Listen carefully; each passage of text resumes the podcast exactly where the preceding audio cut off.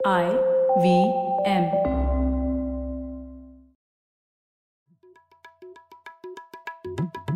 भाई हम हिंदुस्तानियों को बतियाना बड़ा पसंद है। बंगाली में अड्डा उड़िया में खोट्टी कन्नड़ा में हरटे और हिंदी में पुलियाबाजी। इस कला के लिए हमारी हर भाषा में एक शब्द है। हम तीनों तो अक्सर मिलकर पुलियाबाजी करते ही रहते हैं। तो हमने सोचा आपको भी इसमें शामिल कर लिया जाए। तो आइए प्रणय सौरभ और ख्याति के साथ करते हैं पुलियाबाजी। हेलो सौरभ कैसे हैं आप? एकदम बढ़िया प्रणय। तुम बताओ क्या थी? बस मैं ठीक हूँ। तो प्रणय बताइए आज हमारा विषय क्या है? किस पे होगी आज की पुलियाबाजी? हाँ तो वैसे हमारे एक श्रोता ने बहुत अच्छा कमेंट दिया था यूट्यूब चैनल पर और उन्होंने ये पूछा था कि किसी स्टार्टअप को कैसे स्टार्ट किया जाना चाहिए भारत में? कैसे रन कर, किया जाना चाहिए? उसके ऊपर उन्होंने सवाल पूछा था। तो मतलब ये तो घर की मुर्गी दाल बराबर वाली बात हो गई क्योंकि हमारे यहाँ पे सौरभ है जो कि दो स्टार्टअप रन कर चुके हैं और हम लोगों ने उनसे बात ही नहीं की इस विषय पे। तो सौरभ है यहाँ पर तो आज इसी के ऊपर चर्चा करते हैं। दो सौवे दो सौ एपिसोड के बाद हम लोग सौरभ से पूछ रहे हैं कि आप स्टार्टअप कैसे चलाते लेकिन ये बहुत अच्छा सवाल है और शायद इसके ऊपर चर्चा भी करनी चाहिए। और सौरभ आप ये सवाल का जवाब देने से पहले मैं ये सोच रहा था कि किस तरीके से भारत का बैकड्रॉप भी बदल गया है ना? मतलब 20 साल पहले जब हम लोग ग्रो रहे थे कोई ये सवाल पूछेगा मुझे तब बहुत ही अटपटा सा लगेगा ना बिज़नेस धंधा क्या है ये मतलब हाँ। कौन रन करता है? तो अगर आप प्राइवेट सेक्टर में ही हो तो आप मतलब फेलियर हो लाइफ में ज़्यादातर लोग ऐसे समझते थे ना क्योंकि गवर्नमेंट जॉब ही था। और अब मतलब विद इन ट्वेंटी ईयर्स हम लोग ऐसे फ़ेज़ में आ गए हैं कि हमारे जो प्रेरणा स्त्रोत है सोसाइटी में वो भी स्टार्टअप फाउंडर्स है। मतलब सिर्फ़ बिज़नेस ज्ञान नहीं देते वो बहुत मतलब जगत ज्ञान देते हैं बहुत सारी तो कितना बदलाव आया है ना तो ये मुझे बड़ा दिलचस्प लगा। हम्म इसमें मैं बोल सकता हूँ क्योंकि मैं तुम तुम लोगों से थोड़े पहले क्या कहते हैं कॉलेज से निकला हूँ तो मैं बता सकता हूँ राइट तो जब आ, मैं 2001 में ग्रेजुएट जब हुआ था तो उस टाइम पे मैंने एक स्टार्टअप ज्वाइन की थी कॉलेज से निकल ठीक है? हम्म। तो ये बड़ा ही अनकॉमन सी चीज़ थी। मेरी एक एक स्टार्टअप है तलिस्मा उसमें जॉब लगी थी और विप्रो में दो जॉब थे। तो ऑब्वियसली उस समय तो एकदम ऐसे था आँख बंद करके भाई विप्रो एकदम मतलब बड़ी कंपनी है सब जानते थे और ये दूसरी कंपनी है। तो किस मैंने ही नाम नहीं सुना था बाकी किसी ने क्या नहीं सुना होगा ठीक है? तो सबके लेकिन जब हम हम कॉलेज में थे तो मैंने कॉलेज में भी स्टार्टअप चालू करने का ट्राई किया था भाई जब मैं हम्म। जब मैं कॉलेज में था 99 2000 टाइम फ्रेम में। और उस टाइम पे कुछ ये बननी शुरू हो गई थी कुछ लोगों में क्योंकि डॉट कॉम का टाइम था ना प्रणय तो ऐसा नहीं है कि ये स्टार्टअप वाली चीज़ नहीं थी क्योंकि कुछ चीज़ें ये थोड़ी क्रेज से भी रिलेटेड रहती हैं क्योंकि वो डॉट कॉम का क्रेज था आ, उस टाइम पर और उस राजेश जैन ने 500 करोड़ में वेब दुनिया बेची थी तो ये हम्म। वो टाइम था तो ऐसा नहीं है कि उस समय इस तरीके की चीज़ें नहीं हुई थी नौकरी डॉट कॉम बड़ी एक स्टार्टअप बनी थी हाँ। उस टाइम पे जो अभी भी एक बड़ी स्टार्टअप हम्म। है लेकिन उस समय से है वो। और रीडिफ थी। रीडिफ भी उस समय की स्टार्टअप थी। तो डॉट कॉम बूम के टाइम पर इंडिया में हुई थी चीज़ें। लेट नाइनटीज वगैरह में एक माहौल था। लेकिन 2000 2001 के समय में जब डॉट कॉम बस्ट हुआ उसके बाद चीज़ें जो है थोड़ी ठंडे बस्ते में चली गई कि लोगों को लगा कि अरे ये तो एक छोटे समय का फैड था शायद या वट और इसमें एक्चुअली कोई दम नहीं था और फिर काफ़ी साल तक मुझे लगता है उसके बाद बहुत समय लगा फ्लिपकार्ट जब तक नहीं आई ना तब तक कोई ढंग की स्टार्टअप उसके बाद हिंदुस्तान में मतलब हुई बहुत लेकिन फ्लिपकार्ट ने हम्म। लोगों का दिमाग बदला कि हाँ अब कोई बड़ी चीज़ हो सकती है अच्छी और भी मतलब डॉट कॉम में ही जैसे वो ई कॉमर्स में इंडिया प्लाजा डॉट कॉम होती थी उस टाइम पर। जो फ्लिपकार्ट से भी पहले थी लेकिन वो कभी सक्सेसफुल नहीं हुए। लोग लेकिन बहुत उन्होंने बहुत पहले शुरू की थी चीज़ें। लेकिन फ्लिपकार्ट ने कैश ऑन डिलीवरी और इस तरीके की चीज़ें इनोवेशन किए जो कि हिंदुस्तान में चाहिए थे ऑपरेशन में इनोवेशन किए। और धीरे धीरे हिंदुस्तान भी शायद अमीर हो रहा था। तो टाइम की भी बात है ना मार्केट भी तो होनी चाहिए। लोग ट्राई एक ही चीज़ करते रहते हैं पता चलता है वो क्यों नहीं हुआ सक्सेसफुल वो क्यों हुआ? क्योंकि मार्केट थोड़ी बदल गई। तो तो इसलिए कहने का मतलब है कि बीच में शायद जो 2002 से 2008 के बीच में ग्रेजुएट हुए लोग वहाँ पे स्टार्टअप का कोई कल्चर नहीं है। देखोगे तुम उन पाँच छह साल में कम है राधर हम्म। हम्म। लेकिन आईटी सर्विसेज़ में जाने का कल्चर ज़्यादा था हाँ। नाइन्टीज में हम्म। था लेकिन थोड़ा बहुत स्टार्टअप आ गया हुआ था तब तक हम्म। हम्म। पर सौरभ तो आपने समझाया तो क्या स्टार्टअप मतलब मैं बहुत बेसिक सवाल पूछ रही हूँ पर हम क्या किसी भी बिज़नेस को स्टार्टअप कहते हैं कि किसी एक प्रकार के बिज़नेस को स्टार्ट कुछ इसकी कोई डेफिनेशन है जिसको हम कहेंगे कि ये स्टार्टअप है वर्सेस ये एक ट्रेडिशनल बिज़नेस है? हाँ बिल्कुल डेफिनेशन डेफिनेशन जैसी तो नहीं है कोई बड़ी हार्ड बाउंड्री तो नहीं होती है लेकिन अभी क्योंकि स्टार्टअप एक कूल वर्ड है तो लोग हर बिज़नेस के लिए स्टार्टअप वर्ड यूज़ करते हैं जो कि ठीक नहीं है। तो स्टार्टअप एक विशेष प्रकार का बिज़नेस है। जो कि बहुत जल्दी बड़े होने की क्षमता रखता हम्म। है ठीक है? हम्म। अगर अगर उस स्टार्टअप में वैसी क्वालिटी नहीं है उसके नेचर ऑफ़ बिज़नेस में राइट हम्म। और मतलब ऐसे ट्रिवियल एग्जांपल लेना है तो जैसे बोल सकते हैं कि अगर आप एक रेडी लगा लेते हो सैंडविचेस की या पकोड़े की हम्म। उसको आप स्टार्टअप नहीं बोलोगे क्योंकि भाई बाय डेफिनेशन आपको आप वट एवर बेसन प्याज आलू खरीद करके पकौड़े बना के बेचोगे अब इसको आप स्केल करना बड़ा मुश्किल है क्योंकि आप एक ही इंसान हो आपको एक ही कॉर्नर कहीं पे आपने पकड़ा हुआ है जहाँ पे आप बेच रहे हो। लेकिन आप चाय पॉइंट जैसा कोई फ्रेंचाइजी बना रहे हो क्योंकि उसके फॉर्मेट में स्केलेबिलिटी है। ठीक है? तो हम्म आप उसको स्टार्टअप बोल सकते हो। लेकिन यूजली फ्रेंचाइजी बिजनेसेस भी जो हैं ये ट्रेडिशनल उनको भी स्टार्टअप एटलीस्ट यूएस वगैरह में कम ही लोग उनके लिए स्टार्टअप वर्ड का यूज़ करते हैं।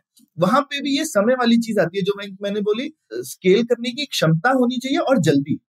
अगर आप कोई हम्म बिज़नेस दस साल में बीस साल में बड़ा करेंगे तो उसको स्टार्टअप नहीं बोलते ठीक है? ये बहुत जल्दी होना चाहिए। अब असली में हमेशा नहीं होता है जल्दी। आप सोचते हैं आपके हम्म। प्लान होते हैं हर स्टार्टअप सक्सेसफुल नहीं होती है हर स्टार्टअप जल्दी बड़ी नहीं होती है लेकिन एटलीस्ट मंशा होनी चाहिए ठीक है? इंटेंशन होना चाहिए मॉडल को सपोर्ट करना चाहिए। उसके बाद ठीक बात है कुछ स्टार्टअप्स को दस पंद्रह साल भी लगते हैं बनते बनते ऐसा नहीं है कि नहीं लगते। लेकिन लेकिन एटलीस्ट इंटेंशन होना चाहिए। अगर आपका पर्पस और प्लान ही स्टार्टअप में है और वो भी कोई गलत प्लान नहीं तो ये भी एक मुझे लगता है कभी कभी लोगों को लगता है कि भाई अगर ये स्टार्टअप के क्राइटेरिया में हमारा बिज़नेस प्लान फिट नहीं हो रहा तो क्या ये अच्छा ऐसा मतलब दुनिया में इतने तरीके के बिज़नेस है जिसमें से कुछ प्रकार के बिज़नेस स्टार्टअप होते हैं।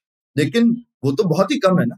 ज़्यादातर बिज़नेस तो नॉन स्टार्टअप ही है दुनिया में और अच्छे बिज़नेस हैं पैसा कमाते हैं हाँ। और लोगों का आई मीन ज़्यादातर बिज़नेस उसी तरीके के हैं दुनिया में। तो उनकी उनकी भी अहमियत है उनकी शायद ज़्यादा अहमियत है पूरी दुनिया में देखा जाए कोई तो ट्रेडिशनल बिज़नेस को भी अगर नए तरीके से अगर नए मॉडल से अगर वो बिज़नेस को चलाया जाए तो वो भी एक स्टार्टअप हो सकता है ना?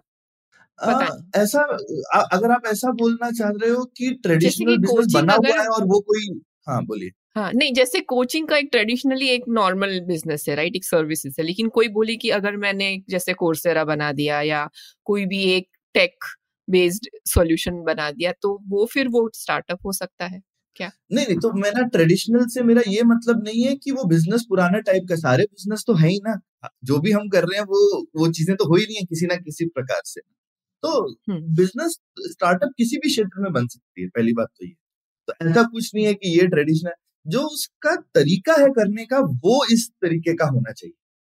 जिसमें रैपिड स्केल अप पॉसिबल है नॉन लीनियर जिसको बोलते हैं कि भाई क्या कहते हैं काफ़ी बार लोग ये हॉकी स्टिक वर्ड यूज़ करते हैं कि हॉकी के जैसा जैसे हॉकी होती है शुरू में ऐसे नीचे जाती है एक्चुअली कि नुकसान होगा। हम्म। और उसके बाद में जैसे हॉकी का जो हत्ता होता है उसकी तरह से ऊपर चला जाएगा राइट तो तो ये हॉकी के हॉकी के स्टिक की तरीके की जो होती हैं बिजनेसेस वो टिपिकली स्टार्टअप्स होती हैं। तो उसका नेचर से इतना फ़र्क नहीं पड़ता। तो सौरभ जैसे आप हम लोग आएँगे आपकी कहानी के ऊपर भी कि ऐसे पहले आपका एक आईटी सर्विसेज़ बिज़नेस था और फिर आप वो स्टार्टअप था और फिर अब एक आप एक हार्डवेयर स्टार्टअप कर रहे हैं। तो जैसे जो मापदंड आपने बताया उसमें हार्डवेयर की जो चीज़ें करना है उसको स्केल करना हमेशा मुश्किल होता है क्योंकि आपको मटेरियल्स लाना है वगैरह वगैरह। कंपेयर टू कोई भी सॉफ्टवेयर वाला प्रोडक्ट जिसमें शायद स्केलिंग आसान होती है। तो इस, इसीलिए सॉफ्टवेयर स्टार्टअप ज़्यादा होते हैं क्या कंपेयर टू से हार्डवेयर स्टार्टअप्स क्योंकि ये स्केलिंग मुश्किल होगी ना किसी भी हार्डवेयर चीज़ को इकट्ठा करने के लिए। तो इसमें इसमें इनफैक्ट मैं उल्टा बोलूँगा जो मेरा हम्म। आईटी सर्विसेज़ वाला बिज़नेस था वो स्टार्टअप नहीं था। अच्छा ओके ठीक है क्योंकि क्यों? उसमें तो, कोई आईपी नहीं था तो उसको उसमें रैपिड स्केलिंग पॉसिबल नहीं थी। हम्म। ऑल वो बिज़नेस भी अच्छा बिज़नेस था ठीक हाँ। तो जैसे इसीलिए इन्फो अब काफ़ी लोग ऐसे सब मिला जुला के क्योंकि स्टार्टअप का इतना इमेज वैल्यू है कि भाई इन्फोसिस और विप्रो भी स्टार्टअप थे। नहीं भाई वो नहीं थे स्टार्टअप ठीक है? अच्छा। तो जब भी आपकी इनकम जो है वो लीनियरली लोगों पे डिपेंडेंट करती है तो उसको स्टार्टअप बोलना थोड़ा सा मुश्किल काम है। तो क्यों मैं नीव को लेकिन शुरू में मैं स्टार्टअप बोलता था मैंने शुरू ये सोच के नहीं किया था कि हम आईटी सर्विस करेंगे हम तो प्रोडक्ट बनाने ही निकले थे। लेकिन वो तो मंशा थी। लेकिन। बनते बनते वो कुछ और बन गया और जब वो चल भी रहा था तो हम साथ में कोई ना कोई प्रोडक्ट ट्राई कर ही रहे थे कि हम कुछ प्रोडक्ट बनाएँगे करेंगे। एक्चुअली एक प्रोडक्ट हमने बनाया था जो अभी कुछ दिन पहले बिका भी है वैसे तो फाइनली। ऐसा नहीं होता कोई चीज़ कब शुरू होती है और कब बिक जाती है। तो तो लेकिन जो प्योर सर्विसेज़ बिज़नेस होते हैं उनको आप बाई डेफिनेशन स्टार्टअप नहीं बोलते हैं ठीक है? क्योंकि उसमें वो नॉन लीनियर स्केलिंग नहीं है।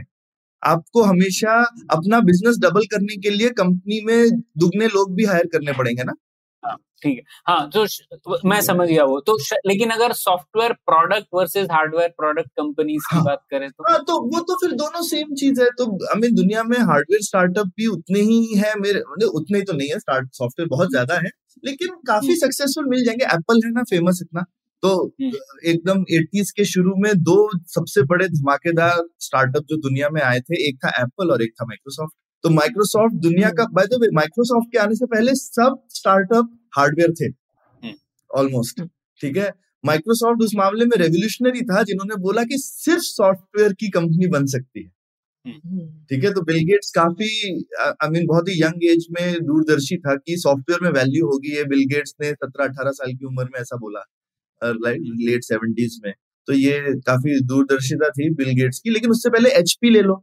एचपी स्टार्टअप थी। गैरेज पहली गैरेज स्टार्टअप एचपी को बोला जाता है तो वो लोग तो हार्डवेयर ही थे। अ, उसी तरह से तुम इंटेल ले लो फेयर चाइल्ड सेमीकंडक्टर ले लो ये सारी की सारी इसीलिए सिलिकन वैली नाम ही इसलिए था क्योंकि सब सेमीकंडक्टर कंपनीज़ थी पहले वहाँ पे। सॉफ्टवेयर तो एटीज में ही बूम शुरू हुआ। अब ऑब्वियसली एटीज में जब एक बार सॉफ्टवेयर हुआ तो सबको ये समझ में आ गया कि सॉफ्टवेयर जल्दी स्केल होता है हार्डवेयर से। हम्म, तो वो तो बिट्स और एटम्स की बात है भाई कि एटम्स में फ्रिक्शन है रियल वर्ल्ड है तो आपको ज़्यादा समय लगेगा ही। और सॉफ्टवेयर सॉफ्टवेयर में मतलब लोगों को समझ में आया ना कि जो मैन्युफैक्चरिंग का स्टेप है वो ज़ीरो है। आप जो प्रोडक्ट बनाते हो आपका जो पूरा मैन्युफैक्चरिंग इतनी कॉम्प्लेक्स चीज़ है वैसे और सॉफ्टवेयर में जो वो मैन्युफैक्चरिंग वाला पार्ट है it is is exactly zero हाँ। कि एक सॉफ्टवेयर को एक, एक और कॉपी बनाना इज़ ज़ीरो ज़ीरो कॉस्ट बिल्कुल। हाँ और सौरभ जैसे कह सकते हैं कि कैपिटल एक्सपेंडिचर नहीं कम होगा ना सॉफ्टवेयर कंपनी में कंपेयर टू हार्डवेयर कंपनी। तो वो जैसे हम लोग हार्डवेयर की दुनिया में भी देख सकते हैं जो बाद की कंपनीज़ हैं जैसे ए या एनवीडिया ये सब एक्चुअली तो सॉफ्टवेयर कंपनीज़ हैं उनकी इनकी जो आउटपुट है वो एक फ़ाइल होगी कि हाँ। किस तरीके से डिज़ाइन लेआउट है। It's not a product right as in मतलब प्रोडक्ट तो बाद में कोई और बनाता है कॉन्ट्रैक्ट आउट के करके। तो कैपिटल तो एक्सपेंडिचर के अगर ज़्यादा है। अब अब हाँ पर वो तो एप्पल के लिए भी सच है। तो आजकल हाँ तो अभी मैन्युफैक्चरिंग में तो ये चीज़ काफ़ी समय से है ना। हमेशा ही लोग अपने वेंडर्स और इन सब के बेसिस पे बनाते ही रहे हैं प्रोडक्ट और वो एक I I mean mean, car वाले नहीं कर पाते हैं। यूजली उनको खुद की फैक्ट्रियाँ बनानी पड़ती हैं। पूरी की पूरी कार किसी को आउटसोर्स करना मुश्किल काम है। और खासकर बड़े बड़े जो मैन्युफैक्चरिंग होती है खासकर थोड़ी सी लो मार्जिन उसमें मुश्किल होता है। क्योंकि आपने एक बार अगर एक और बंदा बीच में लगा लिया तो फिर आई मीन अनवायबल हो जाता है ना बिज़नेस ठीक है? तो high volume low margin type के बिजनेसेस में मुश्किल काम है पर अगर मार्जिन मार्जिन अच्छा है तो ज़्यादातर आप मैनेज कर सकते हो। ओके तो फिर आपने जो स्टार्टअप किया आपका पहला जो सॉफ्टवेयर और आईटी सर्विसेज़ में था तो तब आपकी आपने बोला आपकी मंशा थी कि पहले प्रोडक्ट बनाया जाए लेकिन फिर आपने आईटी। सर्विसेज़ के ऊपर पिवट किया। तो ऐसा क्यों किया क्या सोच के किया और उस जर्नी में आपको क्या सीख मिली? तो तो मैं क्या कहते हैं सैस की दुनिया में काफ़ी आगे था जनरली मतलब मुझे 2001 दो में मुझे लगा कि सैस ही होने तो जिसको जो हमारे नए सॉफ्टवेयर एज ए सर्विस कि भाई पहले लोग सीडी में सॉफ्टवेयर बना के बेचते थे फिर हो गया कि भाई सॉफ्टवेयर का सिर्फ़ एक यूआरएल है आपने तो उसको होस्ट किया हुआ है किसी सर्वर पे उस समय क्लाउड नहीं था। क्लाउड बाद में आया हम्म। तो ठीक है आपने किसी सर्वर पे होस्ट किया हुआ है आपने यूआरएल पे खोला और आप यूज़ कर रहे हो और उसके आप महीने के महीने पैसे देते रहोगे तो मुझे लगा था कि भाई मैं हिंदुस्तान में सैस सॉफ्टवेयर बनाऊँगा अब हम्म। हिंदुस्तान को बाद में अकल आई थोड़ी कि हिंदुस्तान की मार्केट इतनी छोटी थी कि हम्म। आप हिंदुस्तान की मार्केट के लिए कैसे प्रोडक्ट बना के सस्टेन कर सकते ठीक है? और फंडिंग वंडिंग का भी कोई सीन नहीं था और मेरे ख्याल से फंडिंग वाले लोग मुझसे ज़्यादा होशियार थे कि भाई इस हम्म। चीज़ में थोड़ी पैसे लगाने चाहिए जहाँ बनने वाले नहीं है तो कोई क्यों दे पैसे? ठीक है? तो हम मेरे ख्याल से मेरे जैसे उस समय बड़े सारे लोग थे अरे इंडिया में पैसा ही नहीं मिलता अरे जब पैसा बनेगा नहीं तो कोई क्यों देगा तुमको? ठीक है? पर हम थोड़े नासमझ आंट्रप्रनर थे जो बाकी भी थे मेरे जैसे बड़े सारे जो कि सोचते थे हम बनाएँगे। तो समझदारी की चीज़ ये होती शायद कि हमें प्रोडक्ट ग्लोबल बनाना चाहिए था। क्योंकि इंडिया हाँ। की मार्केट सस्टेन नहीं कर सकती है तो अगर हम ग्लोबल प्रोडक्ट बनाते और उसमें मुझे हमेशा लगता है लेकिन प्रोडक्ट जिसके लिए भी आप बनाते हैं आपको उसके करीब होना चाहिए। तो आप यहाँ पे बैठ के न्यूयॉर्क के लोगों के लिए प्रोडक्ट नहीं बना सकते ठीक है? तो वो मुश्किल काम है। कभी कभी बना सकते हैं मैं करंट कंपनी में ये कर रहा हूँ पर उसके लिए वो समझने की ज़रूरत है कि नहीं बना सकते हैं अच्छा करना है तो किन विशेष कंडीशन में ये पॉसिबल है? फिर आप वो कंडीशन ढूंढते हो। लेकिन जनरल रूल इज़ कि बहुत मुश्किल है ये करना। आप आपको मार्केट के पास होना चाहिए, सोचने के लिए, समझने के लिए कि क्या प्रोडक्ट बनाया जाए। तो जैसे जोहो एक बड़ा सक्सेसफुल एग्ज़ाम्पल है, लेकिन जो उनकी मेन टीम थी वो यूएस में बैठी हुई थी। और इंडिया में बैठ के सिर्फ़ वो बना रहे, बना इंडिया में रहे थे, लेकिन बेच भी यूएस में रहे थे और क्या बेचना है ये भी यूएस में बैठ के ही सोच रहे थे ना वो लोग। ठीक है, अब तो बड़ी हो गई है तो ठीक है फाउंडर इंडिया आ गए हैं वगैरह। तो वो- लेकिन अब की बात है ना जब वो लोग इतने बड़े हो गए और उनके पास वहाँ भी टीम होगी यहाँ भी होगी पर शुरू में तो बहुत ज़रूरी है कि आप अपने कस्टमर्स के करीब हो। हम्म। तो ये एक कारण था। तो हमको प्रोडक्ट बनाना बहुत अच्छे से आता था। जैसे मैंने बोला मैं काफ़ी अर्ली था स्टार्टअप में। मतलब मेरे को उस समय ये सब टर्म वर्म भी नहीं पता थे पर मैं मतलब तलिस्मा ज्वाइन किया तो उनका नया नया सीरीज़ ए हुआ था उस समय। तो मैं एक सीरीज़ ए फंडेड स्टार्टअप में था। तो बहुत अर्ली स्टेज ही होती है इस तरीके की स्टार्टअप और हम बात कर सकते हैं ये सीरीज़ वीरीज का क्या मतलब होता है। तो तो ये सीरीज़ ए फंडेड स्टार्टअप में था उसके बाद में एक दूसरी स्टार्टअप ज्वाइन करी मैंने जिसमें तो मैं इंडिया में पहला ही एम्प्लॉय था बाकी सारी टीम हिंदुस्तान के बाहर ही थी। तो एक पता था प्रोडक्ट वोडक्ट कैसे बनाते हैं। तो खुद का बना रहे थे वो हो नहीं रहा था तो बाकी लोगों ने पूछना शुरू किया यार हमारे लिए बना दो। तो हमने कहा भाई दाल रोटी तो चलानी है तो चलो अब जो बोल रहे हैं उन्हीं के लिए बना देते हैं। तो हम दूसरी स्टार्टअप्स का प्रोडक्ट बनाने लगे। तो ये मैं करता था पिछली वाली स्टार्टअप तो हम बड़ी कंपनीज़ के लिए काम नहीं करते थे जो दूसरी स्टार्टअप्स ही थी उन्हीं का प्रोडक्ट बनाते थे। तो कम से कम कुछ डेढ़ दो सौ स्टार्टअप्स के प्रोडक्ट बनाए होंगे। और ज़्यादातर ये मार्केट भारत में था या भारत के ज़्यादातर बाहर ज़्यादातर यूएस तो यूरोप भारत में तो बहुत कम था। तो हमारा अस्सी प्रतिशत रेवेन्यू इंडिया के बाहर से आता था। कुछ पंद्रह बीस परसेंट आता होगा इंडिया से। तो आप उनके लिए मतलब बेसिकली प्रोटोटाइप या उनका इनिशियल प्रोडक्ट बना के देते थे कि पूरा- पूरा आप ही संभालते थे। हाँ हाँ हाँ सब कुछ करके देते थे। उसके बाद अक्सर उनकी फंडिंग वंडिंग हो जाती थी तो फिर वो अपनी टीम बना लेते थे। कई बार वो लोग हाँ। हमारे पास आते थे तो उनके पास पैसे भी नहीं होते थे बहुत ज़्यादा। फिर वो हमारा प्रोडक्ट लेकर के जाते थे तो ठीक है और उसमें से ज़्यादातर इसीलिए हम लोगों को फाइनली ये भी था कि स्टार्टअप्स के साथ काम करो तो स्टार्टअप की नियति होती है कि मर जाना पहली ठीक है? तो हमारे कस्टमर्स जो थे वो ज़्यादातर खत्म होते गए। और फिर तो ये तो वो एक आई मीन ऐसे कस्टमर बेस जो है बहुत ही बेकार कस्टमर बेस है जो कि आपका कस्टमर बेस खत्म होता रहे ठीक है पर नए भी तो आते रहेंगे फिर। नहीं हाँ लेकिन एक तो बिल्कुल तो हम ग्रो अच्छे से किए लेकिन फिर एक स्टेज होगी जब आपका खत्म होने का रेट और नए आने का रेट मैच करेगा तो आपकी कंपनी की ग्रोथ रुक जाएगी करेक्ट हम्म।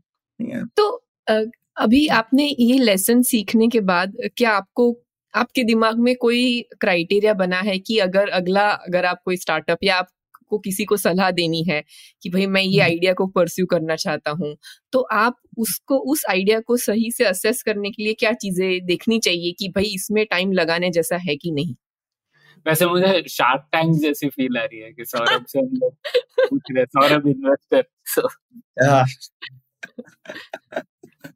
Shark tank में ऐसा होता है कि मैंने देखा नहीं हाँ ऐसे होता है Okay. लोग आइडिया दे, देंगे ना कोई फिर वो लोग करेंगे देखो ये प्रोडक्ट है ये स्टार्टअप नहीं है ऐसे स्टैंडर्ड हाँ। मुझे लाइंस पता है अभी ये- ये अच्छा स्केल नहीं कर पाएगा तो इसीलिए मैं इसमें हाँ। इन्वेस्ट नहीं कर हाँ ओके देखो तो पर वो आंसर सही है कभी कभी ऐसा होता ही है हाँ। ठीक है हाँ तो अभी मतलब क्राइटेरिया स्टैंडर्ड ख्याति ये जो चीज़ें मैंने बोली वही है कि फर्स्टली कि भाई जो आप बना रहे हैं पहली चीज़ तो है कि उसकी मार्केट है कि नहीं तो एक हमारे स्टार्टअप वर्ल्ड में एक टर्म होता है प्रोडक्ट मार्केट फिट कि आप एक हम्म। प्रोडक्ट बना रहे हैं उसकी एक मार्केट होनी चाहिए और दोनों में फिट है कि नहीं। हम्म। ठीक है? तो क्योंकि वो और इसमें ये तीनों वर्ड इंपॉर्टेंट है। हम्म। ठीक है? क्योंकि हो सकता है आप एक अच्छा प्रोडक्ट बना रहे हो क्योंकि प्रोडक्ट आपको अच्छा लग रहा है और आप हो सकता है चार लोग हों भी जो बोले ये अच्छा प्रोडक्ट है लेकिन उसकी और कभी कभी ये भी होता है मार्केट एग्जिस्ट करती है लेकिन आपकी प्रोडक्ट और और इसमें थोड़ी और नुआंस होती है। तो ये एक नुआंस ये है कि प्रोडक्ट प्रोडक्ट मार्केट फिट की एक एक ये भी नुआंस होती है कि भाई आपका जो प्रोडक्ट है वो सिर्फ़ मेरे को लगता है प्रोडक्ट के पी के पीछे और दो पी छुपे होते हैं। तो it's product price and promotion ठीक है? हम्म। तो आप ये नहीं बोल सकते कि ये प्रोडक्ट बहुत अच्छा है लेकिन भाई ये भाई जो दाम है वो भी एक प्रोडक्ट का पार्ट है है ना? और प्रमोशन माने आप वो कैसे बेचने वाले हो वो भी एक प्रोडक्ट के प्रोडक्ट का स्ट्रेटेजी का ही पार्ट तो वैसे तो seven P of marketing four P होते हैं, पर मुझे लगता है स्टार्टअप के लिए तीन पी काफ़ी है कि भाई आपको, आपकी प्रोडक्ट प्राइस और प्रमोशन ये तीन चीज़ क्लियर होनी चाहिए। और ये पता होना चाहिए कि ये तीनों मेरी जो मार्केट में सोच रहा हूँ, उसके हिसाब से फिट बनती है, ठीक है? अब इसी के लिए खूब सारे आइट्रेशन या खूब सारी आपको साइकिल्स करनी पड़ती हैं कि आप, आपको मार्केट दिखेगी फिर आप बोलोगे यार मैं ये बनाता हूँ। फिर आप जाओगे तो फिट तो नहीं होगा। फिर आप बोलोगे हाँ। क्या कमी रह गई उसको आप ठीक करोगे? और ये चक्का आप चलाते रहोगे। ना मार्केट भी सिर्फ़ डिमांड नहीं होती है। अब मार्केट के पीछे भी दो तीन चीज़ है ठीक है? हाँ। तो दो तीन क्या चीज़ है मार्केट के पीछे? तो एक तो है कि भाई मार्केट होनी चाहिए कि लोग खरीद रहे हैं कोई चीज़ पर दूसरी ये चीज़ है और कौन बेच रहा है भाई इस मार्केट में हम्म। ठीक है। तो एक बड़ी पुरानी कहानी है कि भाई दो दो मॉन्क्स जो है वो भाग रहे होते हैं और उनके पीछे एक भालू भाग रहा होता है। तो भाई एक मॉन्क दूसरे मॉन्क को बोलता है कि यार ये भालू से तेज हम तो नहीं भाग सकते। तो पहला मॉन्क बोलता है यार मुझे भालू से नहीं तेरे से तेज भागना है। ठीक है? तो तो स्टार्टअप जो है वो इसी तरीके की होती है। स्टार्टअप को सबसे तेज धावक होने की ज़रूरत नहीं है। स्टार्टअप को ज़रूरत है कि जो बाकी स्टार्टअप है वो उनसे बेहतर हो या जो बाकी कस्टमर के पास ऑप्शन हैं वो उनसे बेहतर हो। इसीलिए बड़ा ज़रूरी होता है कि स्टार्टअप कभी इसलिए बहुत ट्रेडिशनल एरिया में अक्सर स्टार्टअप नहीं जाते जाते हैं कभी कभी लेकिन क्यों? क्योंकि एग्जिस्टिंग एरिया में आप जाओ तो आपका बार बहुत हाई है मेच्योर प्रोडक्ट्स है ना उस मार्केट में। तो आपको एज ए स्टार्टअप उस मेच्योर प्रोडक्ट से बेटर प्रोडक्ट बनाने में अनलेस की कोई टेक्नोलॉजिकल शिफ्ट हुआ हो जिसकी वजह से कभी कभी ऐसा हो जाता है। जैसे तुमने कोर्सेरा बोला क्योंकि इंटरनेट और मोबाइल के शिफ्ट की वजह से ऐसा हो गया। लेकिन अगर वैसा कोई बड़ा टेक्निकल भूकंप नहीं आया हुआ है तो फिर बहुत मुश्किल है। लेकिन नए एरिया में बड़ा आसान होता है। आप क्या कहते हैं चार दिन में किसी नए एरिया में तो एक्सपर्ट बन जाते हैं। हम्म। ठीक है? अब जैसे अगर आप कोई मैं मैं तो हमेशा बोलता हूँ कि कोई कोई फ्रेशर होता है वगैरह ना लोग बोलेंगे भाई मुझे पाँच साल एक्सपीरियंस प्रोग्रामर चाहिए। अरे भाई अगर कल ही आईफोन लॉन्च हुआ है तुम आईफोन सीख लो प्रोग्रामिंग करना। तो कोई बोल नहीं सकता ना क्योंकि पाँच साल तो आईफोन को ही नहीं हुए आए हुए तो तुम पाँच साल तुम उसमें एक्सपर्ट बन सकते हो। तो कोई भी जो नई चीज़ें आती हैं उसमें आपको एक्सपर्ट एक्सपर्ट रिलेटिव टर्म है बाकियों से बेटर होने में समय नहीं लगता। हम्म। ठीक है? तो ये एक मैं हमेशा अगर मेरे से सलाह कोई मांगे कि मतलब और कोई एक ही तरीका नहीं है बिज़नेस करने का पर ये मैं अपनी राय दे रहा हूँ कि हमेशा कोशिश करनी चाहिए कि नई चीज़ों के पीछे भागना चाहिए एक स्टार्टअप को जहाँ पर आपके लिए अपने लिए एज बनाना आसान हो। हम्म, और ये हमेशा याद रखना है कि ये एज रिलेटिव है। लोगों को खुद के ऊपर बड़ा डाउट रहता है कि अरे मैं मतलब मैं तो इसमें अच्छा नहीं हूँ मुझे कितना ही आता है। हाँ पर तुमसे बड़े गधे हैं ना बाकी। तुम थोड़े से बस कम गधे हो जाओ। ये मत सोचो कि मैं बहुत घोड़ा बन जाऊँगा। घोड़ा नहीं बनना है हमेशा कम गधा बनना है। ठीक है? तो काफ़ी गधों को बुरा लगा इस बारे में। हाँ, जो आपने कहा। इस बार अ, गधों से माफ़ी हाँ। हाँ तो मेरे जैसे गधे के लिए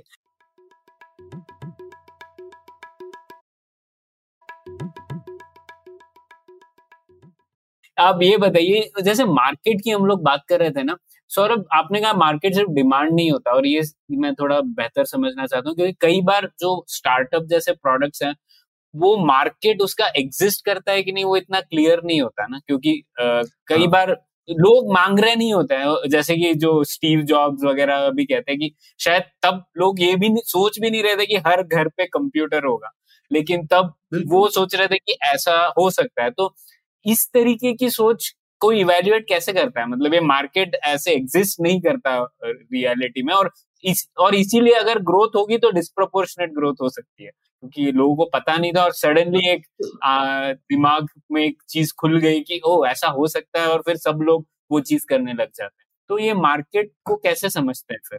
बिल्कुल तो इनफैक्ट ज़्यादातर स्टार्टअप वही बड़े होते हैं जैसा मैंने बोला राइट इसलिए मार्केट में डिमांड ही नहीं है ये भी इम्पोर्टेंट है और कौन है? तो अगर और कम लोग हैं तभी तो फिर आप उनसे आगे जाना आसान है ना? अगर बहुत सारे और लोग हैं तब तो बड़ा मुश्किल ठीक है? तो ये तो बाय डेफिनेशन इसी तरीके के स्टार्टअप ज़्यादा इंटरेस्टिंग होते हैं जहाँ पे बाकी लोग नहीं है तो मार्केट को एसेस क्योंकि यूजली लोग मार्केट को कैसे एसेस करते हैं? इस स्पेस में और कितनी चीज़ें बिक रही हैं। हाँ। अगर और चीज़ें बिकी नहीं रही तो फिर आप कैसे एसेस करोगे? तो ये मुश्किल काम है मतलब ये यही अगला स्टेप होगा जैसे फिट ढूंढना। तो जो इन्वेस्टर हाँ। बोलेगा कि ये तो इसकी डिमांड नहीं है तो हम लोग इन्वेस्ट ही नहीं करेंगे हाँ तो ये ये मुश्किल काम है और इसमें गलतियाँ भी खूब होती हैं ऐसा भी नहीं है ना कि सब अंतरप्रनर को सही लगता है ठीक है हम्म। तो अभी आप ऐसे सोचो कि भाई हमको वो स्टीव जॉब स्टीव जॉब दिख रहा है जिसने ये ठीक से कर लिया उसके पीछे लाखों ऐसे भी तो लोग हैं जिनसे गलतियाँ भी हुई हैं हम्म। तो ये तो एक बेट है इसीलिए बोलते हैं कि जो स्टार्टअप का बिज़नेस है वो मतलब उसमें लूज बहुत ज़्यादा लोग करते हैं पर एक दो लोग जो सक्सीड करते हैं वो डिस्प्रोपोर्शनेटली सक्सीड करते हैं। तो अब इसको इसकी कोई साइंस नहीं है प्रणय लेकिन मैं मैं वो क्वेश्चन को अवॉइड नहीं करना चाहता। तो, हम्म। तो मैं मैं बता सकता हूँ एटलीस्ट मैं कैसे सोचता हूँ ठीक है? क्योंकि हमने भी ऐसे ही एरिया में प्रोडक्ट बनाया जहाँ पे बहुत ज़्यादा और प्रोडक्ट नहीं थे और हमको लोग बोलते थे तो हमारे पास कोई बहुत डेटा वेटा नहीं होता था। तो आप बेसिकली एक चीज़ आपको आपके आपको कुछ ये ये एक एरिया है जहाँ पे शायद थोड़ा इंट्यूशन भी चाहिए होता है। ये सिर्फ़ एनालिटिकल एक्सरसाइज नहीं होती आप एक वर्ल्ड इमेजिन कर रहे हो जहाँ पे आपका प्रोडक्ट है तो थोड़ा इमेजिनेशन का गेम हो गया ना आपके करंट वर्ल्ड में तो नहीं है और आप वर्ल्ड इमेजिन कर रहे हो कि अगर ये प्रोडक्ट होगा तो कितने लोग यूज़ करेंगे और हम्म। हम्म। ये इमेजिनेशन में अब एक एक थोड़ा सा एक इमेजिनेशन आर्बिट्राज समझ सकते हो या जो भी क्योंकि आपके कस्टमर के पास वो इमेजिनेशन नहीं है तो आप अगर लोगों से पूछोगे तुमको क्या चाहिए। तो फिर वो कोई नहीं बोलेगा कि मुझे ये चाहिए ठीक है? अगर आप लोगों से पूछते कि मेरे को किस तरीके का फ़ोन चाहिए नोकिया के जमाने में तो कहते अरे अगर फ़ोन थोड़ा और हल्का हो जाता तो अच्छा होता ठीक है? उसका एंटीना गायब दो। हाँ ये गिर गिर जाए तो टूटना नहीं चाहिए। ये तो एकदम काउंटर इंट्यूटिव की उसमें पूरा कांच लगा दो जो और जल्दी टूट जाता है ठीक है? हाँ। ठीक है। तो तो ये वाली जो चीज़ है जिसको बोलते हैं कि लोग क्या मांग रहे हैं ये मत देखो लोग क्या चाह रहे हैं ये देखो हम्म। अब जो चाह है वो अंक ही होती है लोगों की हम्म। और वो आपको महसूस करनी पड़ती है कि लोगों की चाह क्या है ये कंज्यूमर में ज़्यादा है हम्म। लेकिन यही चीज़ बी टू बी में भी होती है क्योंकि नीड जो है ओवरऑल तो आप बोल सकते हो कि कोई एक बिज़नेस नीड है तो यहाँ पे ये है कि कोई कंज्यूमर और बिज़नेस प्रोडक्ट्स में थोड़ा ये फ़र्क होता है तो अगर आप बिज़नेस का पैसा बचा रहे हो तो वो थोड़ा आसान होता है करना लेकिन आप जिस तरह से बचा रहे हो वो नॉवल हो सकता है ठीक है? और दुनिया में बाय ज़्यादातर प्रोडक्ट इसलिए बिज़नेस प्रोडक्ट बनते हैं। कंज्यूमर कम बनते हैं क्योंकि कंज्यूमर में और और भी रीजन हैं कस्टमर के प्रोडक्ट खरीदने के। आप एज ए इंडिविजुअल ये नहीं सोचते ना सिर्फ़ कि मैं Uh, मैं सिर्फ़ अपनी ज़िंदगी में कुछ टाइम या पेन बचाने के लिए एकदम आप इस तरह से कैलकुलेटिंग दिमाग नहीं होता। आप चीज़ें इसलिए भी ले सकते हो क्योंकि आपको अच्छी लगती है राइट ये अच्छी हम्म, लगने का क्या मतलब। है ना? हाँ हम्म। अच्छी लगती है हो सकता है उससे दूसरों को ईर्ष्या होगी इसलिए आपको अच्छी लगती है। ठीक है? कोई भी बड़े कारण हो सकते हैं ह्यूमन साइकोलॉजी के तो मुझे तो नहीं समझ में आती इसलिए मैं बी टू सी बिज़नेस से बड़ा दूर रहता हूँ। लेकिन जिनको समझ में आते हैं वो ये सब सोचते हैं इस तरीके की चीज़ें। मैं हमेशा बिज़नेस प्रोडक्ट्स में ध्यान देता हूँ क्योंकि मैं मुझे लगता है कि मे, मेरे पास उतनी इंट्यूशन और उतनी काबिलियत नहीं है बी टू सी वालों की जैसी। तो मैं, मुझे एनालिटिकल चीज़ें ज़्यादा पसंद है। तो भाई, समझ में आता है कि अगर ये मैं करूँगा तो इससे मेरे कस्टमर को फ़ायदा तो हो रहा है। तो इसके लिए लेकिन कस्टमर का बिज़नेस समझना बड़ा इंपॉर्टेंट है। क्योंकि अभी भी आप ऐसी, अगर बड़ी ऑब्वियस सी चीज़ है तो फिर तो कोई और बेच ही रहा होगा उसको। फिर आप फिर से एज कैसे क्रिएट करोगे? ठीक है? तो आपको कस्टमर का बिज़नेस थोड़ा समझना पड़ता है। उसके लिए आपकी बिज़नेस सेंस अच्छी होनी चाहिए। और फिर आपको बाकी वो चीज़ देखनी है। प्रोडक्ट प्राइस प्रमोशन ये तीनों चीज़ फिट हो रही है। और मार्केट में जो डिमांड और और कंपटीशन ही नहीं कंपटीशन में सब्सटीट्यूट जिसको बोलते हैं। तो जैसे हम अपना एग्जांपल हम्म। दे सकते हैं कि भाई हम हम हम एक ये ऑटोनोमस रोबोट बनाते हैं जो कि ट्रॉली खींचता है राइट फैक्ट्री के अंदर में ट्रॉली खींचता वगैरह। तो आप बोल सकते हो कि यार और कोई ऑटोनोमस रोबोट नहीं बेच रहा तो वो हमारा कॉम्पिटिटर हुआ। लेकिन ज़रूरी थोड़ी है ट्रॉली तो मूव हो ही रही है ना। आप हाथ से भी धक्का लगा रहे हो तो वो भी तो एक सब्सटीट्यूट है। तो जो आप काम करना चाह रहे हो वो किसी ना किसी तरह से तो हो रहा है ना। ठीक है?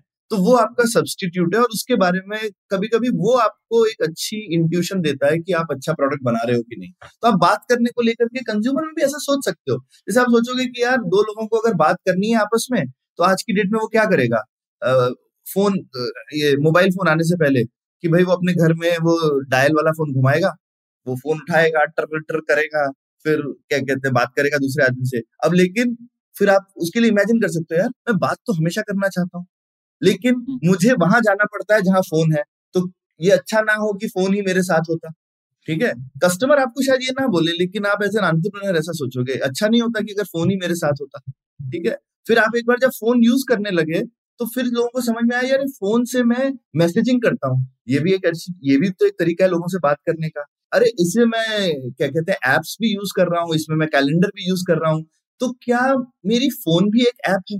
अब आपने जैसे ये सोचा तो आईफोन बन गया। हाँ मतलब बेसिकली एंटरप्रेन्योर सिर्फ़ एनालिटिकल नहीं होते बहुत इमेजिनेटिव भी होते और एक प्रकार का शायद एस्पिरेशन भी बहुत होता है ना कि मैं करके दिखाऊँगा जो और कर, नहीं कर या तो किसने ये सॉल्व नहीं हाँ, किया वो मैं सॉल्व कर सकता हूँ ये।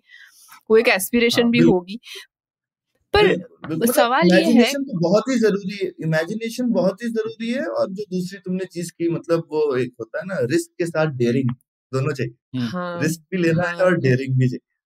हाँ बट डेयरिंग लेने के लिए भी शुरू में एटलीस्ट थोड़ा तो कुछ पैसा चाहिए होता है राइट तो ये फंडिंग का कुछ और बताइए ना जो आप बता रहे थे कि जनरली मतलब ह, बहुत सारे स्टार्टर्स स्टार्टअप्स तो अपने पैसे से भी शुरू करते हैं लोग अलग अलग तरीके से फंड करते हैं अपनी चीज़ें बट ये जो फंडिंग का जो पूरा लाइफ साइकिल है ऑफ़ स्टार्टअप तो थोड़ा सा और डिटेल में बताइए ना कि क्या होता है? हाँ तो ये और आजकल काफ़ी अच्छा है इंडिया में मतलब जब मैंने काम वाम शुरू किया था, तब तो काफ़ी बेकार था तो उससे काफ़ी काफ़ी बेटर है अभी। तो बीसी इंडस्ट्री इंडिया में है 20-25 साल पुरानी, लेकिन बहुत कम थे। ठीक से जो है, मेरे ख्याल से 15 साल के करीब है पुरानी, ठीक है। उससे पहले एक बोल सकते हैं और और बहुत सारे फंड पिछले दस साल में शुरू हुए, ठीक है। 2012 के बाद करीब 2012-12 के आसपास में काफ़ी फंड शुरू हुए। और उसके बाद काफ़ी शुरू हुए तो अभी बहुत फंड है, बहुत अलग अलग साइज़ के फंड्स हैं। तो यूजली एक टिपिकल स्टार्टअप की जर्नी इस तरह से रहती है कि वो सबसे पहले, अगर सॉफ्टवेयर टाइप का आइडिया है तो आप एक लैपटॉप लीजिए और बना लीजिए, है ना? आपको क्यों ही किसी से पैसे चाहिए, ठीक है? एटलीस्ट दिखाने के लिए तो आप दिखाई सकते हो ना लोगों को कि मैं क्या सोच रहा हूँ। थोड़ा मॉकअप टाइप ही हो, पूरा नहीं भी चलता हो। लेकिन अगर आपका थोड़ा ऐसा आइडिया है जो कि आप एटलीस्ट एक कस्टमर के साथ चला के दिखाना चाहते हो या कुछ तो आप एटलीस्ट अपना आइडिया को इस स्टेज तक लेके जाओ कि दूसरे को समझ में आए कि आप क्या करना चाहते हो। फिर लोग जिसको बोलते हैं थोड़ा friends and family angel round right तो कि भाई, अगर आप इस बैकग्राउंड से आते हो कि आपके परिवार वाले आपको थोड़ा सपोर्ट कर सकते हैं तो आप उनसे थोड़ा सा पैसा ले लो। अगर आपके दोस्त लोग इस काबिल हैं, आपको देने के इसलिए अच्छे दोस्त रखने चाहिए, ठीक है? जो पैसे दे सके आप। सही टाइम आने पर तो आप उनसे पैसे ले सकते हो।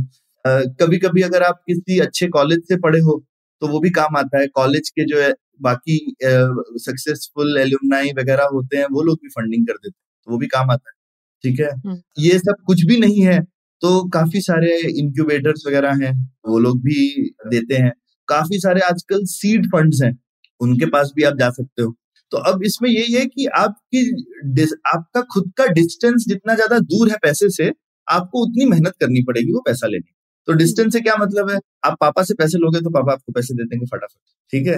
आपका खुद ही का पैसा है तो आप फटाफट यूज़ कर सकते हो। दोस्त है तो वो आपके और करीब है। लेकिन अगर दोस्त का दोस्त है तो वो बोलेगा यार समझा तो तू मुझे क्या कर रहा है पहले? हाँ. ठीक है? तो हो सकता है कि आपको उसको कुछ प्रेजेंटेशन दिखानी पड़े। अगर कोई सीट फंड टाइप है तो वो बोलेगा यार कुछ प्रोटोटाइप तो दिखाओ मुझे पता तो चले तुम बना सकते हो कुछ। हम्म।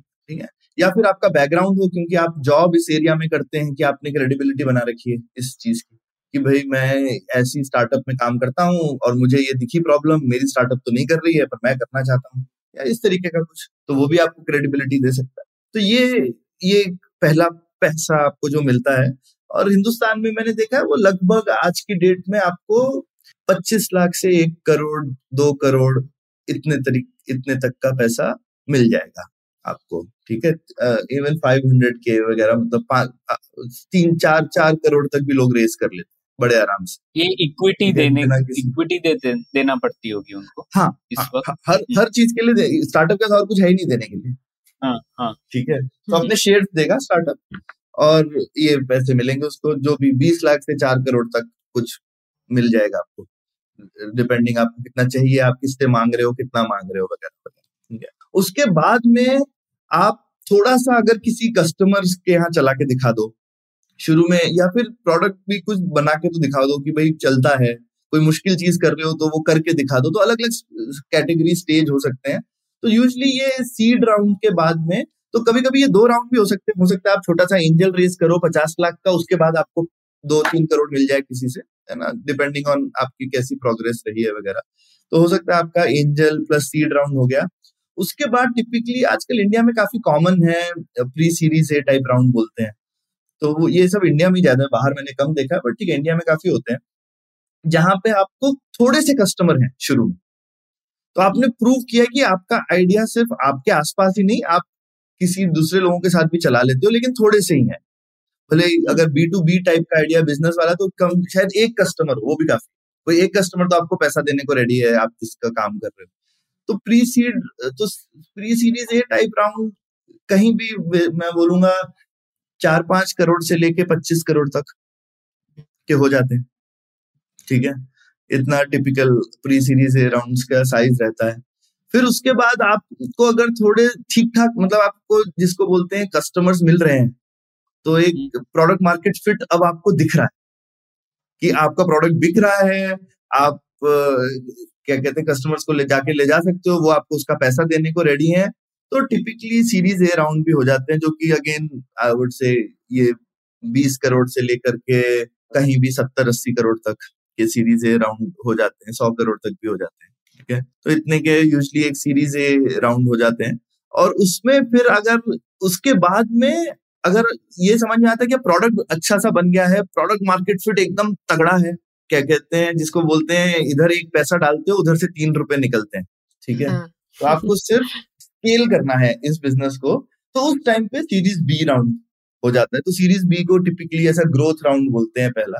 जब आपका प्रोडक्ट प्रोडक्ट काफ़ी एस्टेब्लिश्ड है और मतलब आपको पता है कि ये प्रोडक्ट है बस अब मुझे इसको और ज़्यादा बेचना है या और ज़्यादा मार्केट्स में लेके जाना है। तो ये इस तरीके की चीज़ है। तो अब ये और ये मैं जस्ट एक छोटी सी चीज़ यहाँ ऐड कर दूँगा कि प्रोडक्ट मार्केट फिट कोई एक इवेंट नहीं है ये कंटिन्यूइंग चीज़ है क्योंकि जैसे मैंने कहा इसमें इतनी सारी चीज़ें हैं राइट प्रोडक्ट और मार्केट और कॉम्पिटिटर्स आ गए तो आपको चेंज करना पड़ेगा उनको रिस्पॉन्ड करने के लिए। आप अपनी मार्केट की डेफिनेशन थोड़ी सी चेंज कर रहे हो आप पहले इंडिया में बेच रहे थे फिर अब आप साउथ ईस्ट एशिया में बेच रहे हो तो आपको प्रोडक्ट हो सकता है चेंज करना पड़ जाए। या उसका प्रमोशन वाला पार्ट चेंज करना पड़ जाए। आप यूएस बेच रहे हो फिर आपको चेंज तो प्रोडक्ट मार्केट फिट भी एक इवॉल्विंग डेफिनेशन है और कभी भी आप फेल हो सकते हो उसमें और वो सबसे बड़ा फेलियर होता है। जब भी होता है। ये तो बहुत अच्छी बात बताई सौरभ आपने। इसमें मुझे एक सवाल था इन्वेस्टर इकोसिस्टम से जुड़ा हुआ। जैसे अब सेमीकंडक्टर स्टार्टअप्स के बारे में लोग बात करते हैं कि अक्सर मैं सुनता हूँ वो स्टार्टअप्स बोलते हैं कि भारत में इन्वेस्टर इकोसिस्टम नहीं है और जो लोग समझते हैं उस एरिया को वो बहुत कम है। जबकि सॉफ्टवेयर में ज़्यादा है। तो कितना महत्वपूर्ण है ये इन्वेस्टर इकोसिस्टम कैसे बनता है ये है ये? और अगर नहीं हो इन्वेस्टर इकोसिस्टम तो क्या करते हैं कंपनी जाके यूएस में लिस्ट हो जाते होंगे शायद और इंडिया में फिर भी काम करते होंगे। तो कुछ प्रॉब्लम है क्या उस अप्रोच हाँ नो तो ये इकोसिस्टम मेरे को लगता है सिर्फ़ इन्वेस्टर का नहीं एक ओवरऑल एक स्टार्टअप्स का इकोसिस्टम है। जो कि मेच्योर तो मेच्योर होने का क्या मतलब होता है कि उसमें काफ़ी लोग हैं और पिटे हुए लोग हैं गंजे लोग हैं मेरे जैसे। तो हाँ. ये सब क्या कहते हैं आप मतलब लोगों ने थोड़े से बाल वाल खोए हुए हैं दो तीन स्टार्टअप चली नहीं है चली है सब तरीके के लोग चाहिए ना ठीक है? तो एक ओवरऑल इकोसिस्टम और एक जो जिसको लोग अक्सर बोलना चाहते हैं कि लोग हमारा बिज़नेस समझते हैं अक्सर क्या होता है सक्सेसफुल आंट्रप्रनर्स बाकी वेंचर फंड्स के इन्वेस्टर बन जाते हैं या खुद वीसी बन जाते हैं ठीक है? तो वो भी एक ज़रूरी चीज़ है। दूसरा एक और भी होती है चीज़ जहाँ इन्वेस्टर्स ने भी सक्सेस देखा हो। शुरू शुरू में तो क्या इन्वेस्टर्स ने भी नहीं देखा है आपने भी नहीं देखा है। सभी लोग बेसिकली एक दूसरे से सीख रहे हैं। लेकिन जैसे जो मेच्योर इकोसिस्टम होते हैं यूएस वगैरह में आप जाके देखो तो आपको काफ़ी ऐसे इन्वेस्टर मिलेंगे जो बोलेंगे हाँ भाई तुम्हारे जैसे मैंने सौ जर्नी देखी हुई है। हम्म। अब तुम्हारी भी देख रहे हैं ठीक है? और they are very humble about it उनको पता है कि भाई मैं तुमको पहले वाले से नहीं कंपेयर करूँगा ना। स्मार्ट स्मार्ट इन्वेस्टर्स होते हैं। लेकिन उन्होंने देखी हुई है। अब हिंदुस्तान में इतनी जर्नी नहीं हुई है तो आपने कैसे देखी होगी? राइट तो इसकी इसमें ऐसा नहीं कि इन्वेस्टर की की गलती है। ये होने का होने में तो समय लगेगा ना। ठीक है?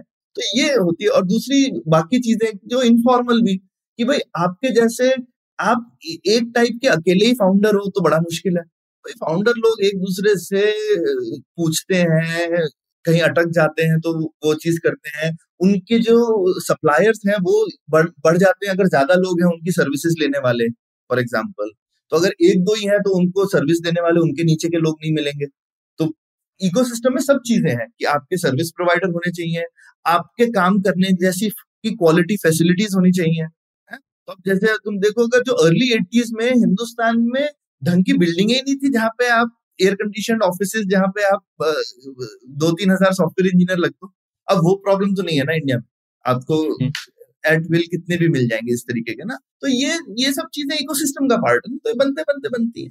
तो ये हार्डवेयर में थोड़ी सी कम है हिंदुस्तान में। सॉफ्टवेयर की तो बहुत अच्छी है क्योंकि सॉफ्टवेयर हिंदुस्तान बहुत सालों से कर रहा है। पहले आईटी सर्विसेज़ कर रहा था। अब सर्विसेज़ करने के भी एक तो फ़ायदे होते हैं एटलीस्ट सर्विसेज़ वाले भी आपको टैलेंट तो मिल जाता है ना। क्योंकि वो काम कर रहे हैं। अब वहाँ पे लेकिन आपको प्रोडक्ट टैलेंट फिर भी नहीं मिलता है। जो प्रोडक्ट मैनेजर वाले लोग हों जो कि प्रोडक्ट की लाइफ साइकिल आर्किटेक्ट्स वगैरह कई बार उसमें दिक्कत हो जाती है। आर्किटेक्ट फिर भी मिल जाते हैं। मैंने देखा प्रोडक्ट मैनेजमेंट में ज़्यादा दिक्कत हुई शुरू में इंडिया में। आ, लेकिन प्रोडक्ट मैनेजर सभी तो मिलते हैं राइट अभी तो इतनी कमी नहीं है। आ, पहले से तो ज़्यादा मिलते हैं अभी। लेकिन लेकिन वो वो एक गैप था कि जो ठीक से समझे प्रोडक्ट जो मार्केट को तो वो जो पीएमएफ की रिस्पॉन्सिबिलिटी टिपिकली एक प्रोडक्ट मैनेजर का काम है। तो वो वाली जो चीज़ है वो थोड़े कम लोगों के पास होती थी। तो ये ये पूरा जिसको कहेंगे और रिसर्च इकोसिस्टम भी एक इम्पोर्टेंट पार्ट है वो इंडिया में हम नहीं करते यूज़ यूएस में तो बहुत होता है। जहाँ पे आप स्टार्टअप इतने नए एरिया में कर रहे हो तो वो नए एरिया में सिर्फ़ यूनिवर्सिटी में काम होता होता है। फिर आप वो यूनिवर्सिटी की रिसर्च को कमर्शलाइज करके स्टार्टअप बना देते हो उसकी। हाँ।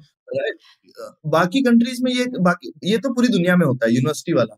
यूएस और एक स्पेशल चीज़ है यूएस में आर्मी और डिफेंस वाले लोग भी बहुत चीज़ें करवा देते हैं जो कि दुनिया में नहीं हो रही होती और उसको आप कमर्शलाइज करते हो।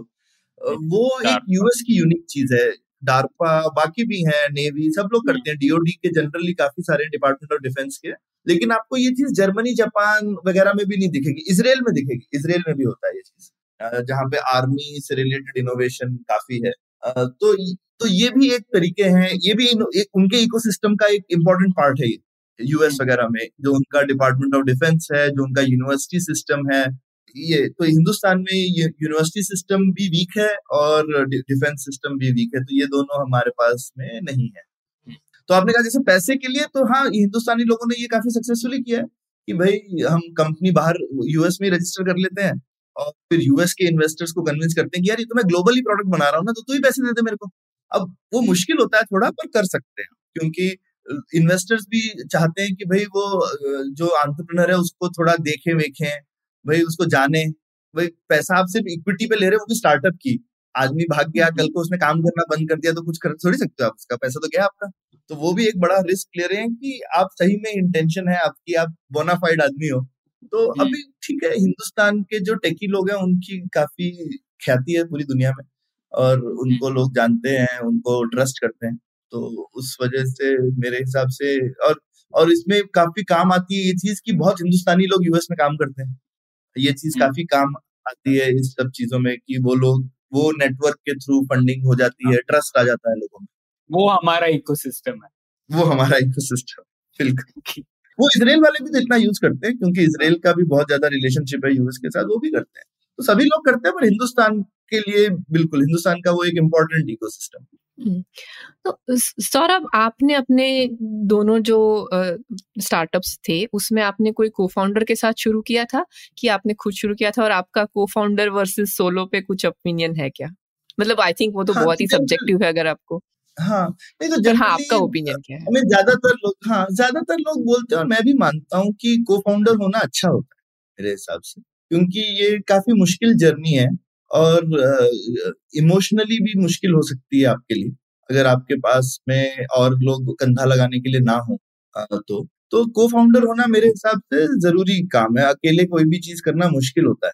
लेकिन स्टार्टअप्स में ये भी अक्सर होता है कि ऐसा नहीं है कि आपने शुरू किया, जिन को फाउंडर्स के साथ वो हमेशा आपके साथ टिके ही रहे। तो टीम्स जो है वो बनती हैं और बिगड़ती भी हैं। ये भी बड़ा कॉमन है स्टार्टअप्स में। और काफ़ी बार स्टार्टअप बंद हो जाते हैं टीम बिगड़ने की वजह से, लेकिन अक्सर स्टार्टअप चलते भी रहते हैं टीम बिगड़ने की वजह से, बिगड़ती भी है टीम और बनती भी है। तो ये ज़रूरी नहीं है कि आपको को फाउंडर चाहिए ही। ये मैं ऐसा नहीं बोलूँगा। लेकिन ज़्यादातर लोग जिन्होंने बनाई है कंपनीज़ उनके पास को फाउंडर रहे हैं शुरू लेकिन क्या अंत तक रहे हैं? ऐसा सच नहीं है। ज़्यादातर कंपनीज़ इनफैक्ट में टीम्स की भी एक लाइफ है। लोग, अब आप फेसबुक में देख सकते हैं, काफ़ी सारे को फाउंडर थे। उनमें से काफ़ी सारे लोगों ने बीच बीच में छोड़ के अपनी और कंपनी शुरू करी, बहुत सक्सेसफुल कंपनी शुरू करी। लेकिन वो फेसबुक में ही नहीं रहे। माइक्रोसॉफ्ट में भी सेम था एप्पल में भी सेम था। तो लेकिन सबने शुरू किया था तो कुछ लोगों ने मिलके ही किया था। अकेले वाले भी होते हैं आप जैसे लोग बोलते हैं, अक्सर मियाँ बीवी को कंपनी नहीं शुरू करनी चाहिए। लेकिन उसमें भी आपको अपवाद दिख जाएँगे। वीएम वेयर है फ़ेमस कंपनी जो कि एक हस्बैंड वाइफ कपल ने शुरू की थी। और बहुत बड़ी कंपनी बनी और बड़ी टेक्निकल कंपनी थी और मेरे ख्याल से बीवी सीटीओ थी आई एम नॉट रॉन्ग ऐसा लोगों को लगता है कि लड़की दूसरा काम कर रही होगी, ऐसा नहीं। तो उसमें बीवी सीटीओ थी। तो वो फ़ेमस कंपनी थी। तो इस तरह से आई थिंक हर चीज़ में अपवाद आपको मिल जाएँगे पर ज़्यादातर आप देखेंगे कि और बहुत ज़्यादा को फाउंडर होने से भी दिक्कत होती है। तो अगेन उसमें अपवाद मिल जाएँगे आपको पर यूजुअली दो से चार ये नंबर है। हाँ. दो तीन या चार लोग पाँच तो बहुत ही ज़्यादा है चार भी बहुत मुश्किल हो जाता है पर दो हो तो अच्छा है तीन भी चल जाता है। हम्म, ठीक है। तो सौरभ वैसे अब मुझे एक सवाल है आपकी जो दूसरे स्टार्टअप से रिलेटेड ऑटोनॉमस कार्गो व्हीकल अति से रिलेटेड की मैन्युफैक्चरिंग भारत में बहुत मुश्किल है, सबको पता है। तो ये आपने ऐसे शेर के मुँह में हाथ क्यों डाला? तो जहाँ मेरे को लगा ही कि अब मेरे, मुझे लगा कि मैं एक स्टार्टअप और वो ठीक है स्टार्टअप फाइनली वो स्टार्टअप नहीं था आईटी से लेकिन फिर भी मैं सक्सेसफुल रहा था उसको बेचने में। तो कुछ तो पैसे आ गए तो मुझे लगा कि अगर कुछ पैसे आ गए तो मेरी ज़िम्मेदारी बनती है कि मैं ज़्यादा रिस्क ऐसा मुझे लगा।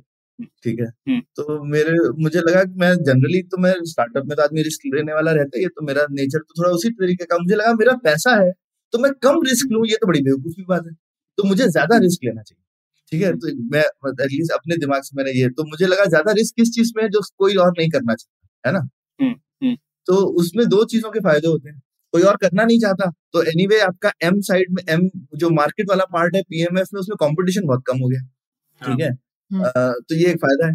और अगर आप प्रोडक्ट इनोवेटिव बना लो तो आप ग्लोबल बना सकते हो। और दूसरी मैं अब एक पहली चीज़ को रिलेट करता हूँ जहाँ मैंने बोला कि आपको कस्टमर के करीब होना चाहिए। तो अब क्या अपवाद है कि आप हिंदुस्तान में रह के ग्लोबल प्रोडक्ट बनाओ? तो एक फैक्ट्री जो है ना एक ऐसी मॉडर्न चीज़ है जो कि पूरी दुनिया में एक जैसी है। एक ग्लोबलाइज चीज़ है।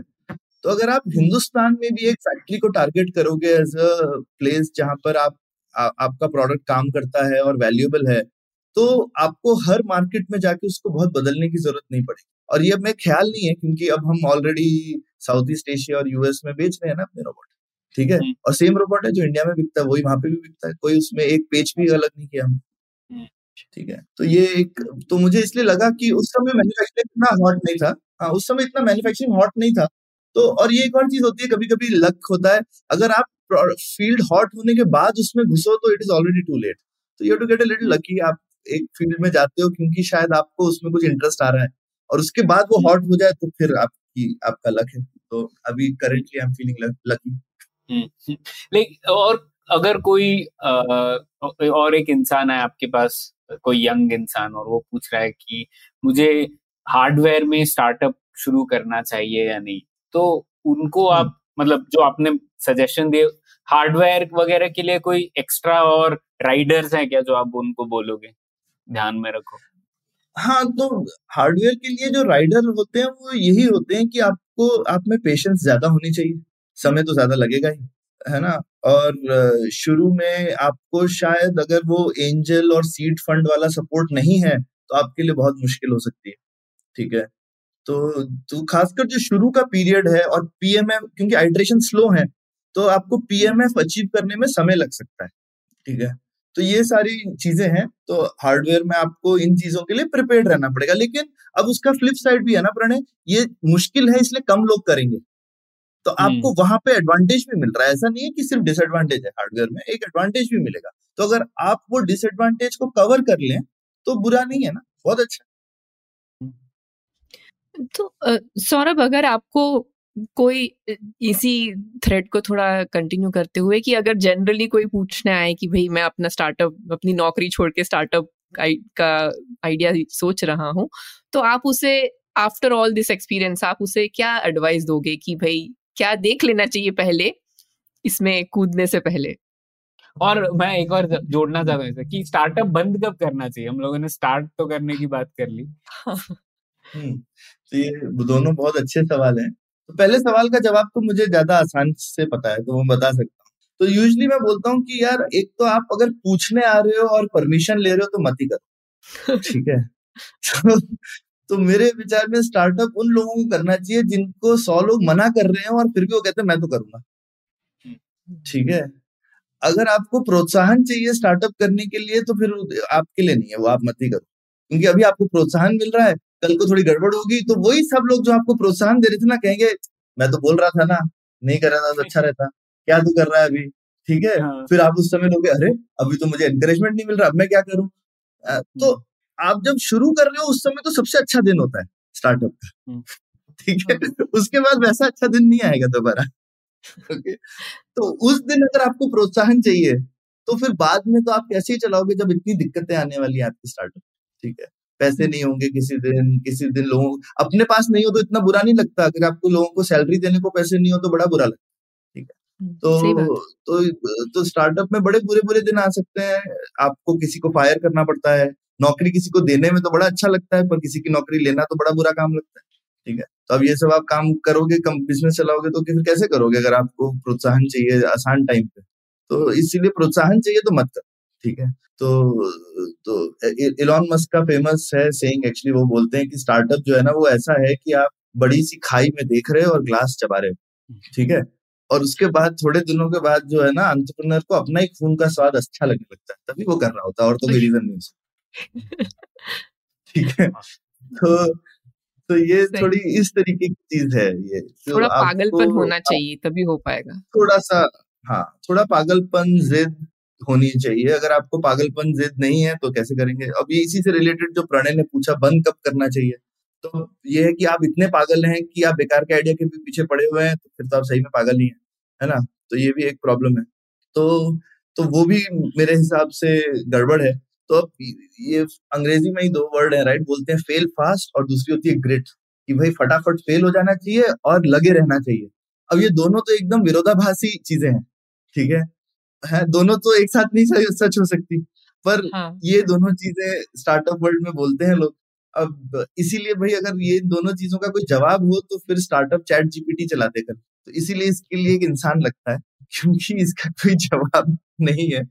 कई बार एक मैं जवाब दे सकता हूँ कि अगर आप सेम ही चीज़ दोबारा ट्राई कर रहे हो फिर तो गड़बड़।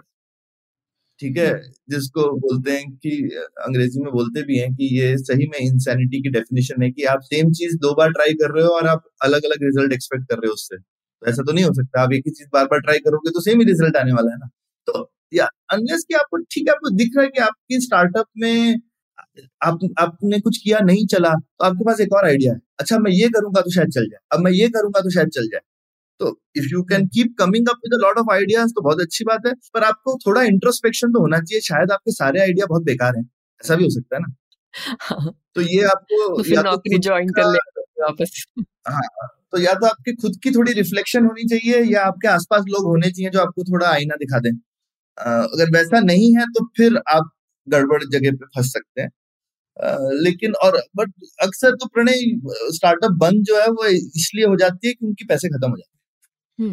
तो हाँ, घर भी तो चलाना है ना बाद में।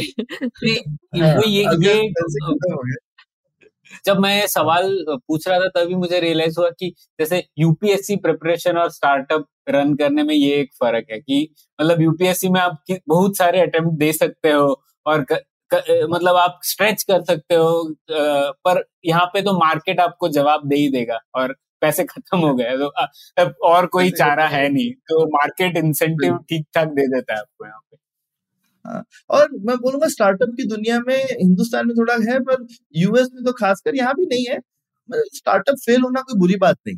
कोई इसको ऐसा बुरा मान के नहीं चलता। आपका स्टार्टअप नहीं भी चला तो हो सकता है इनफैक्ट फेल करोगे तो शायद कुछ नया कर पाओगे ना। वही क्यों उसी चीज़ के पीछे पड़े हुए क्योंकि रोज नई नई चीज़ें आ रही है दुनिया में। आपने तीन चार साल जिस चीज़ में लगा दिया वो तो पुरानी ऑलरेडी हो गई है ना। टेक्नोलॉजी की दुनिया में चार साल बहुत पुराना होता है। तो अगर वो चीज़ अच्छी नहीं चल रही है तो बढ़िया कि फेल करके नई चीज़ पकड़ लो। हम्म। और वो फेलियर के प्रोसेस में भी कुछ तो सीखोगे उसमें से भी तो अगली वाली में यूज़ करो और आगे बढ़ो। बिल्कुल बिल्कुल बिल्कुल। हम्म, तो सही है। ये बहुत ये अच्छा तो... था सौरभ। आपने काफ़ी चीज़ें बताई। स्टार्टअप स्टार्ट करने से एंड करने तक की जो जर्नी है वो आपने समझाई। और मतलब मुझे बहुत दिलचस्प लगता है मैं मैं मेरे मन में कभी भी नहीं रहा है कि मैं कभी भी स्टार्टअप करूँ। तो ये मेरे लिए बहुत हम्म। दिलचस्प है कि हम्म। आ, आप किस तरीके से सोचते हो? मेरे मन में रहा है और मैंने अपने छोटे छोटे बिजनेसेस या वॉट कुछ वेरिएशन ऑफ़ ऑन्टरप्रनरशिप ट्राई किए हैं। और मुझे हाँ। ये समझ में आ गया कि मैं रिस्क टेकर नहीं हूँ। मैं कुछ प्रकार का रिस्क ले सकती हूँ लेकिन कुछ प्रकार का रिस्क नहीं ले सकती हूँ। तो मैं जो प्रकार का रिस्क ले सकती हूँ वो मैं लेती हूँ और वो करती हूँ बट शायद कुछ प्रकार का नहीं लेती हूँ। पैसे वाला रिस्क मुझसे नहीं लिया जाता। हाँ। बिल्कुल इट्स नॉट फॉर एवरीवन तो मुझे समझ में आ गया। हाँ, हाँ हाँ मुझे वो समझ में आ गया और फिर मुझे उस हिसाब से मुझे समझ में आ गया कि क्या मेरे लिए काम कर सकता है तो फिर उस फ्रेमवर्क में मैं काम कर सकती हूँ। रिस्क लेके भी। हाँ, और मुझे लगता है ये ठीक भी है। हर किसी समाज में मेरे ख्याल से एक दो परसेंट टाइप लोग होते हैं और वो ठीक है। हर कोई इस हर कोई पागल हो तो फिर हर समाज नहीं चलेगा ना। तो थोड़े से होने चाहिए ऐसे लोग ज़्यादा नहीं होने चाहिए। हम्म, हाँ, हाँ। नहीं अलग अलग डिमेंशन पे वो पागलपन होना चाहिए जो हाँ, हाँ, अपना पागलपन ढूंढ लेना चाहिए। मतलब ट्राई करके मैंने देख लिया मेरा पागलपन कहाँ है तो हाँ तो अपना पागलपन कहाँ है वो ढूंढ सकते हैं। हाँ, तो इसी इसी मतलब इंस्पायरिंग नोट पे ये एपिसोड खत्म करते हैं। बहुत बहुत शुक्रिया सौरभ और आ, हमारे श्रोता बताएँ आपको कैसा लगा और ऐसे ही कुछ अगर इससे जुड़े हुए सवाल है तो बताइए। ये वाले गेस्ट तो हमारे इन हाउस गेस्ट है तो उनसे हम लोग और सवाल पूछ ही सकते हैं। ठीक है तो ये एपिसोड खत्म करते हैं। शुक्रिया। शुक्रिया। शुक्रिया। उम्मीद है आपको भी मज़ा आया। यह पॉडकास्ट संभव हो पाया है तक्षशिला इंस्टीट्यूशन के सपोर्ट के कारण। तक्षशिला पब्लिक पॉलिसी में शिक्षा और अनुसंधान के लिए स्थापित एक स्वतंत्र संस्था है। आप दुनिया के किसी भी कोने में हो, आपकी उम्र कुछ भी हो, अगर आप पब्लिक पॉलिसी विदेश नीति या टेक्नोलॉजी गवर्नेंस में रुचि रखते हैं तो तक्षशिला की website Takshashila dot org dot in पर उनके कोर्सेज को ज़रूर चेक कीजिए। और अगर आप पुलियाबाजी में शामिल होना चाहते हैं तो हमसे कनेक्ट कीजिए पुलियाबाजी एट जी पर या फिर एट पुलियाबाजी ट्विटर पर। शुक्रिया।